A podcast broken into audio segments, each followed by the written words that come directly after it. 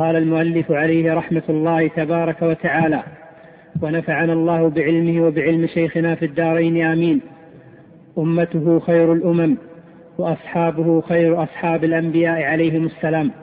نعم الحمد لله رب العالمين وصلى الله وسلم على نبينا محمد وآله وأصحابه أجمعين. في هذا الفصل ذكر لمقام النبي صلى الله عليه وآله وسلم وأمته. وقد سبق شيء من ذلك وفي قوله في هذا المقام أمته خير الأمم وهذا مجمع عليه وهو صريح في كتاب الله كنتم خير أمة أخرجت الناس ولكن هذا لا يستلزم أن يكون أحيان هذه الأمة خيرا من أعيان غيرها فإن هذا التفضيل إنما هو باعتبار الجنس.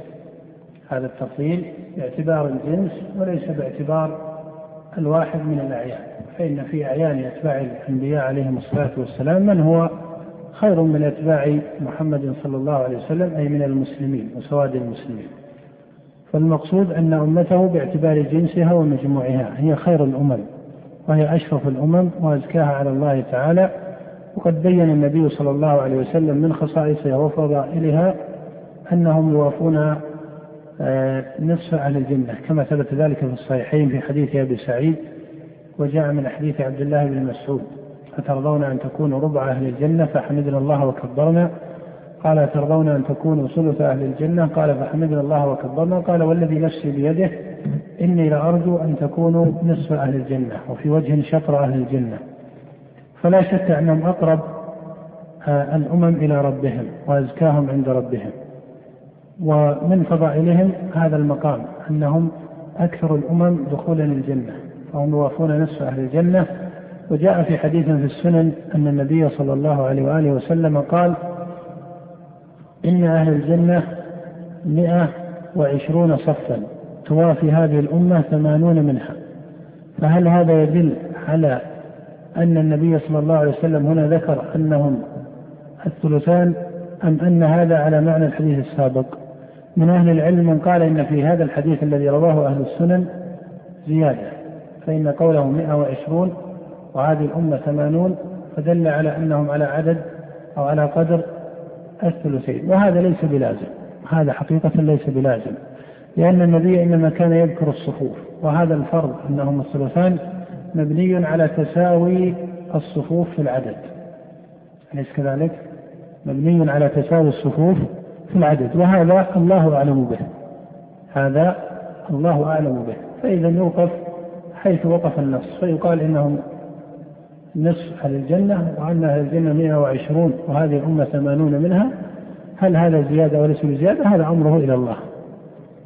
وأول من يدخل الجنة أمته صلى الله عليه وسلم من الأمم. أيضا هذا باعتبار المبدأ العام وليس باعتبار أنهم يسبقون الأنبياء أو ما إلى ذلك. قال وأصحابه خير أصحاب الأنبياء. أيضا أصحاب محمد صلى الله عليه وسلم هم أفضل أصحاب نبيه فإن للأنبياء عليهم الصلاة والسلام أصحابا وقد قال عليه الصلاة والسلام كما في حديث ابن مسعود في الصحيح ما من الأنبياء من نبي إلا كان له من أمته حواريون وأصحاب يأخذون بسنته ويقتدون بهديه ثم تخلف من بعد الخلوف. فذكر عليه الصلاة والسلام أن كل نبي فإن له أصحابا وحواريين. فإن له أصحابا وحواريين. وهذا الذي ذكره عليه الصلاة والسلام في الأنبياء باعتبار الغالب وباعتبار الجنس وإلا فمن حديث ابن عباس الثابت في الصحيح أو في الصحيحين أن النبي صلى الله عليه وسلم لما ذكر مقام الموافاة قال ورأيت النبي وليس معه أحد. هل هذا نفس لأتباعه أم ماذا؟ هذه مسألة الله أعلم بها. الله أعلم به لكن ظاهر النص يدل على أن بعض الأنبياء لم يصدقوا ولا أتباع لهم. مع أنه قال في حديث ابن مسعود ما من نبي بعثه الله في أمة قبلي إلا كان له من أمته حواريون وأصحاب. نعم. قال وأفضل أمته أبو بكر الصديق ثم عمر الفاروق ثم عثمان ذو النورين ثم علي المرتضى رضي نعم. الله عنه أفضل أمته صلى الله عليه وسلم هم أصحابه وأفضل أصحابه هم الخلفاء الأئمة الحنفاء أبو بكر ثم عمر ثم عثمان ثم علي. وهكذا وصفهم المصنف على هذه الصفات وسلسلهم وسلسلتهم على هذا القدر من الترتيب هو إجماع أهل السنة والجماعة. ولا جدل في مسألة أبي بكر ولم يجادل فيها إلا الرافضة. وكذلك لا جدل في مسألة عمر. فلم يجادل فيها إلا الرافضة أو الشيعة بوجه عام. فإن من الشيعة من آه، يثبت شأن أبي بكر في الجملة لكنه يفضل عليا على أبي بكر وعمر. وهذه طرق الزيدية أو جمهور الزيدية من الشيعة الذين يفضلون علي بن أبي طالب على أبي بكر وعمر. فالقصد أن تفضيل أبي بكر على سائر الصحابة هو إجماع أهل السنة وعليه جمهور المسلمين. ولم ينازع في ذلك إلا الشيعة وبعض المعتزلة الذين ليس بالضرورة يفضلون عليا أو غيره عليه وإنما قد يقطعون مسألة التفضيل. وهذه طريقة من طرق المعتزلة أنهم يقطعون مسألة التفضيل ولا يرون تعيين الفاضل عن المفضول ولا يرون تعيين الفاضل عن المفضول. هذه من طرق بعض غلاة المعتزلة. قال ثم أبو ثم عمر الفاروق وهذا من صفاته وإنما كان كذلك لأنه كان فاروقا في الحق. وأما ما يقال إن إن الله فرق به بين الحق والباطل وأنه بعد إسلامه جاهر الناس بالدعوة إلى آخره فلا شك أن إسلام عمر كان له أثر من ذلك. لكن هل هذا الاسم على هذا الوجه تلازم معه؟ هذه مسألة ليست محررة على هذا المقدار. قال ثم عثمان رضي الله تعالى عنه وهو زوج بنته النبي صلى الله عليه وسلم ومن هنا سمي ذو النورين فقال ثم علي المرتضى. وهذا الوصف وصف يسير يعني لا جدل فيه أو لا غلط فيه. فإن عليا ممن رضي الله تعالى عنه وهو من السابقين الأولين. فهذا مقصود المصنف بهذه الجملة وليس هو من أوصاف الشيعة في شأن علي بن أبي طالب رضي الله تعالى عنه. نعم. قال لما روى عبد الله بن عمر رضي الله عنهما قال كنا نقول والنبي صلى الله عليه وسلم حي أفضل هذه الأمة بعد نبيه بعد نبيها أبو بكر ثم عمر ثم عثمان ثم علي فيبلغ ذلك النبي صلى الله عليه وسلم فلا ينكره. هذا فيما يظهر ليس منضبطا من جهة الرواية. المحفوظ عن ابن عمر أنه يقول كنا نقول على عهد رسول الله أفضل هذه الأمة بعد نبيها أبو بكر ثم عمر. وأما أن في هذا التسلسل إلى آخره فما أذكر أن هذا انضبط عن ابن عمر. والمسألة تحتاج إلى تحرير نكر لكن المحفوظ في كلام ابن عمر كنا نقول على عهد رسول الله أفضل هذه الأمة بعد نبيها أبو بكر ثم عمر. فهذا هو الذي كان يذكره ابن عمر وهو الذي كان مستفيضا بين الخاصة والعامة من الصحابة ولا شك. ولهذا لم يقع فيه جدل بين أهل السنة.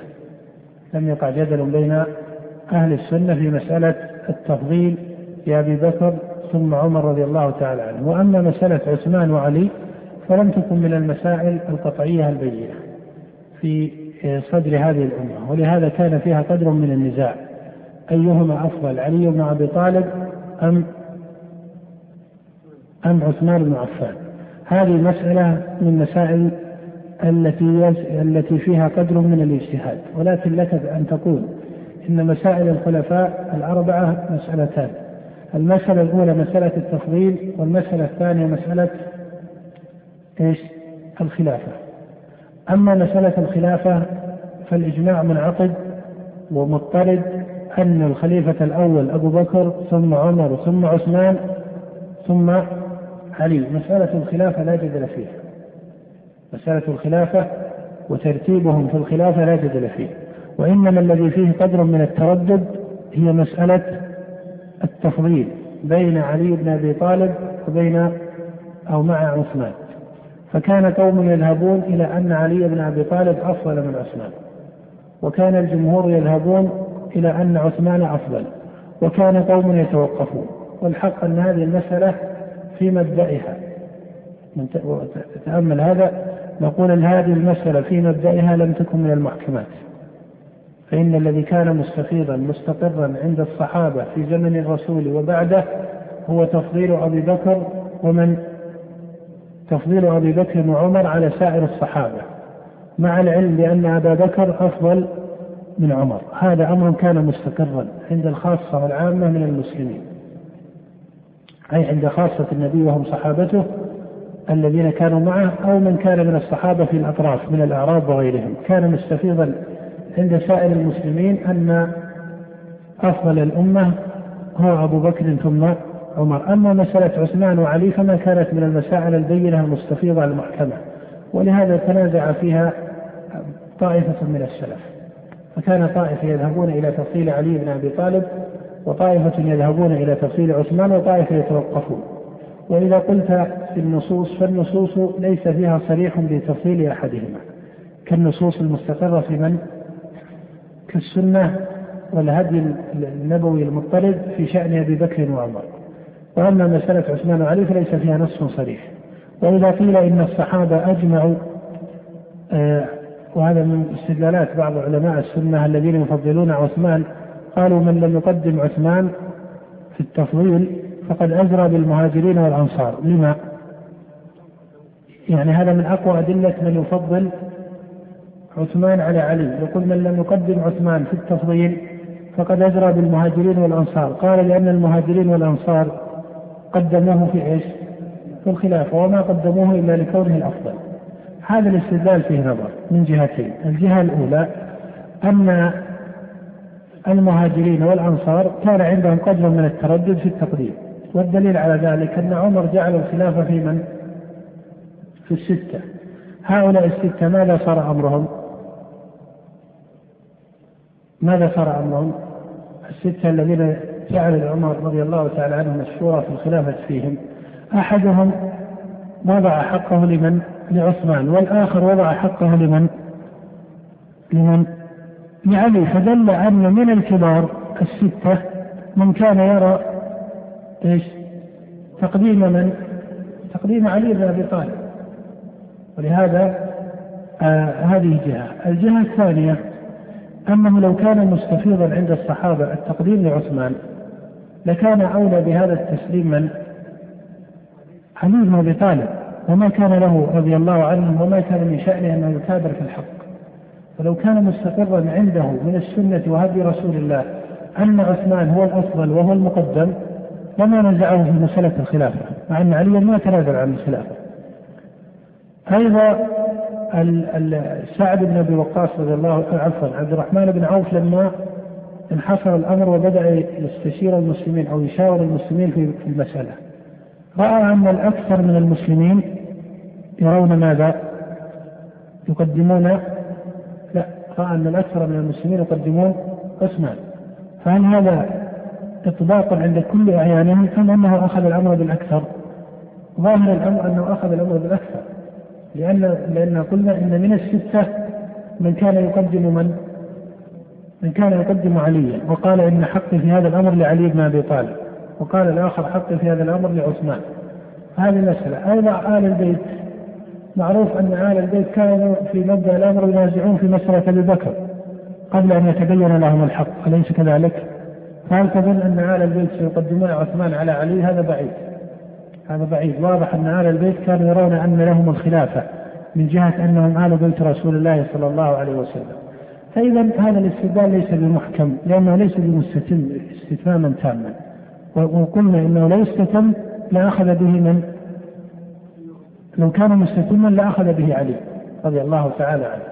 هذه جهه، الجهة الثانية أنه لو سلم جدلا أن الصحابة أطبقوا طباقا كليا على تقديم عثمان في الخلافة فإن التقديم في الخلافة لا يستلزم التقديم في إيش؟ في الفضل، فإن الخلافة معتبرة بالديانة والقوة.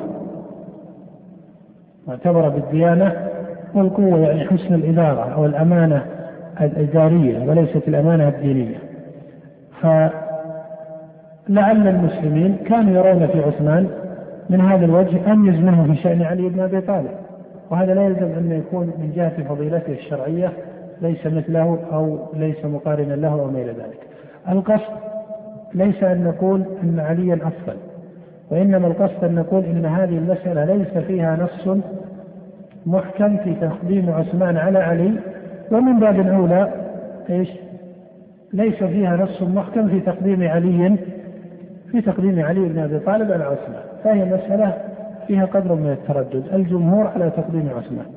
لكن شيخ الإسلام رحمه الله يقول: وبعد ذلك استقر أمر أهل السنة على تقديم عثمان. فهذا هو الذي يقال وهو المستقر لكن الاختلاف الأول حاصل وهو اجتهاد باطن لا ينكر على من خلف فيه. أي من قال إن عليا أفضل من عثمان وعثمان مقدم في الخلافة فهذا اجتهاد عليه طائفة من السلف وإن لم يكن أو لم يقل إنه راجح فهذه مسألة أخرى. ولهذا الصحيح في مذهب الإمام أحمد أن من قدم عليا على عثمان في الفضل فهذه مسألة اجتهاد ولا يبدع فيها المخالف. وإن كان الإمام أحمد حكي عنه رواية أخرى بتبديع المخالف وهذا ليس بمحكم في مذهبه بل الصواب في مذهبه وهو ما نصره شيخ الإسلام أن أن من قدم عليا لا يبدع. وهذا هو الحق. هذا هو الحق اللازم أن المسألة مسألة إيش؟ مسألة اجتهاد. وإن كان الجمهور من أهل السنة وهو الذي استقر عليه أمرهم هو التقديم لعثمان وهذا هو الراجح من جهة الترجيح. لكن من خالف في ذلك لا يسمى مبتدعا نعم.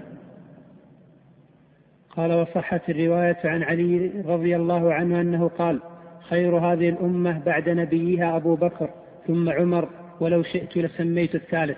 نعم. ولو شئت لسميت الثالث من هو الثالث؟ الله أعلم. وعائشة رضي الله عنها كما ثبت عنها في الصحيح أنها كانت ترى أن الثالث في الخلافة من كانت ترى لأبي عبيدة بن الجراح مقاما فترى أنه كان هو المستحق لثالث الخلفاء. فهذا فيما يظهر مقام من مقام التردد بين الصحابة.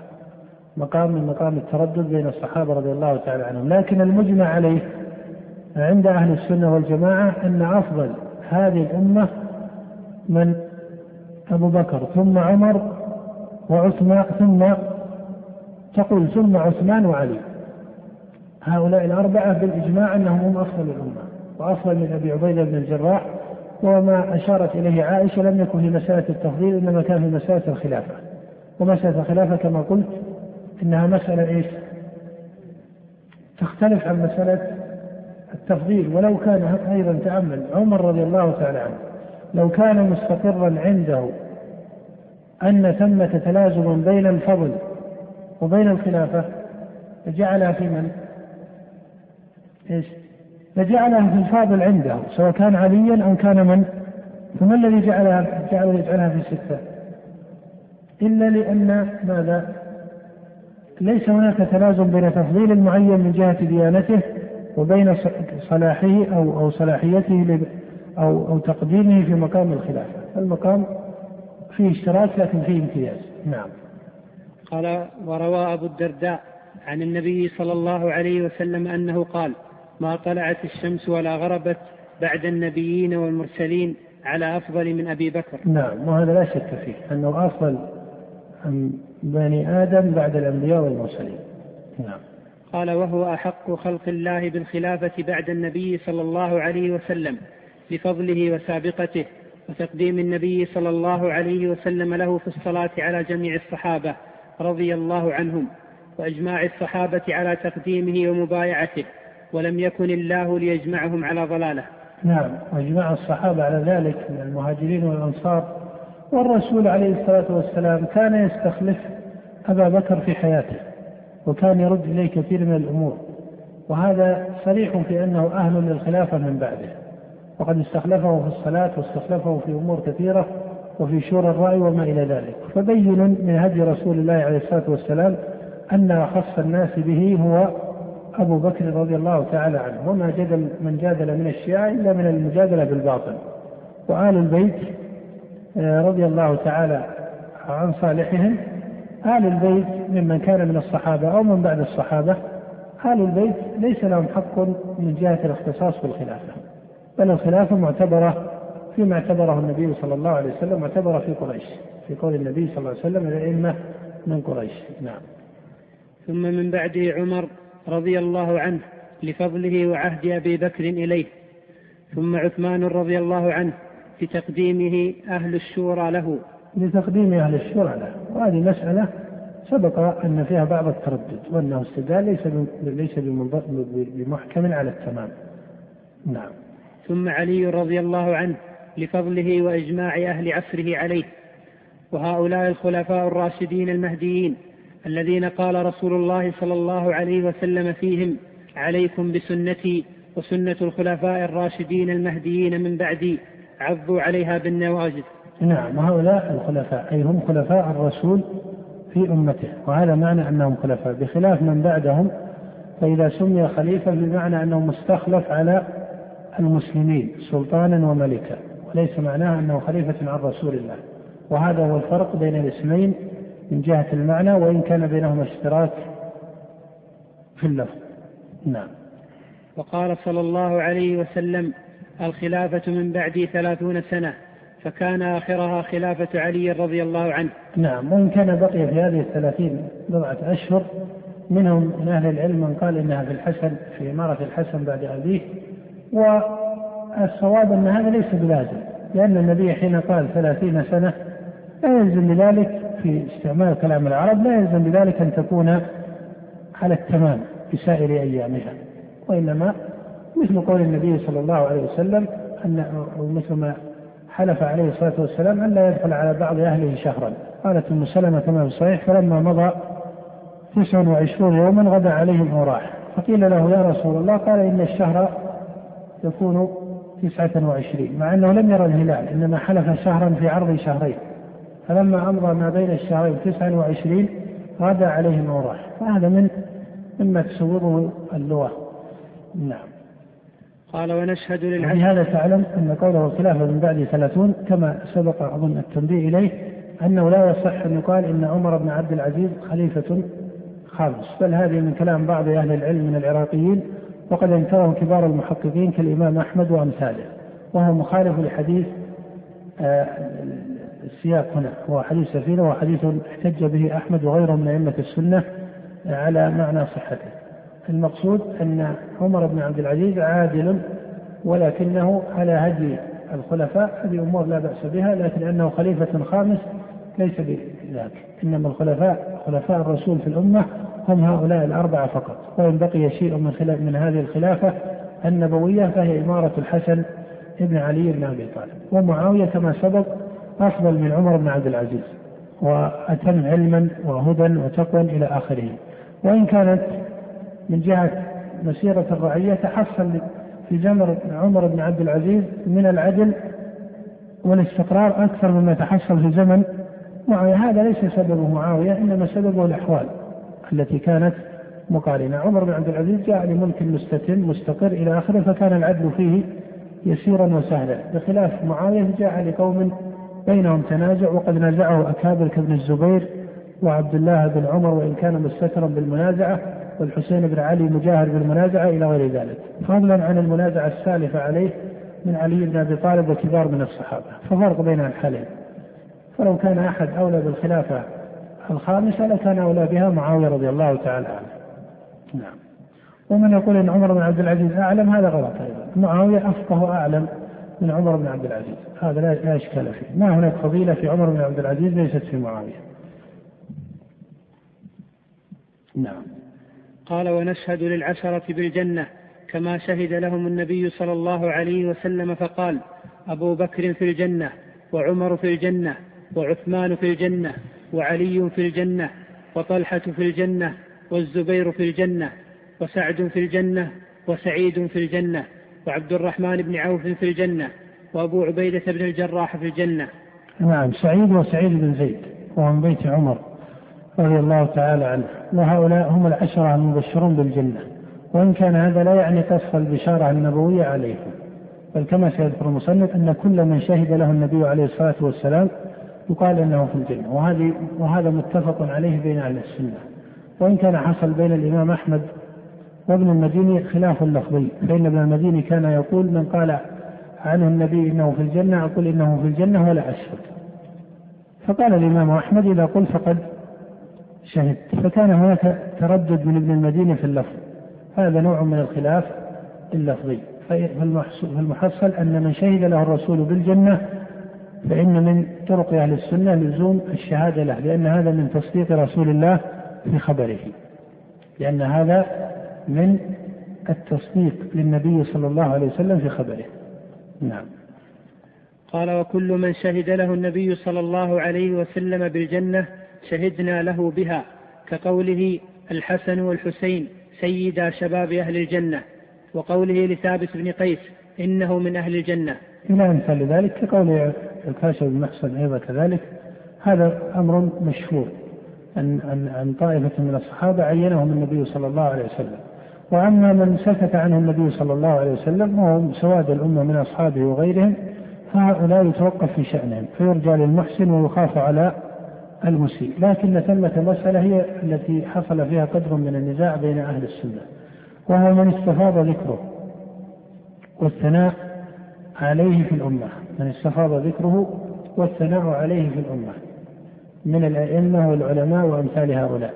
هل يجزم لهؤلاء أو يشهد لهؤلاء بالجنة أم يتوقف فيهم كما يتوقف في من لم يستفض ذكره؟ هذا فيه قولان. الجمهور يرون التوقف.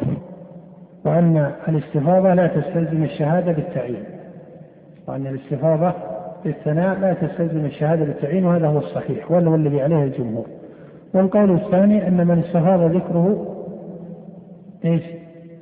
يشهد له بالجنة ويستدلون بذلك بقول النبي صلى الله عليه وسلم من أثنيتم عليه خيرا وجبت له الجنة ومن أثنيتم عليه شرا وجبت له النار. وهذا الاستدلال ليس بمحكم. لأن مراده صلى الله عليه وسلم أن أن الثناء والشهادة من موجبات الموافقة للحقائق في نفس الأمر عند الله تعالى. وليس معناه أن من أثني عليه بخير لزم من سمع هذا الثناء أن يعينه بالجنة. هذا لم يتكلم وليس داخلا في حرف الحديث أو تضمنه. هذا مقام آخر لم يتضمن الحديث ذكرا له. نعم.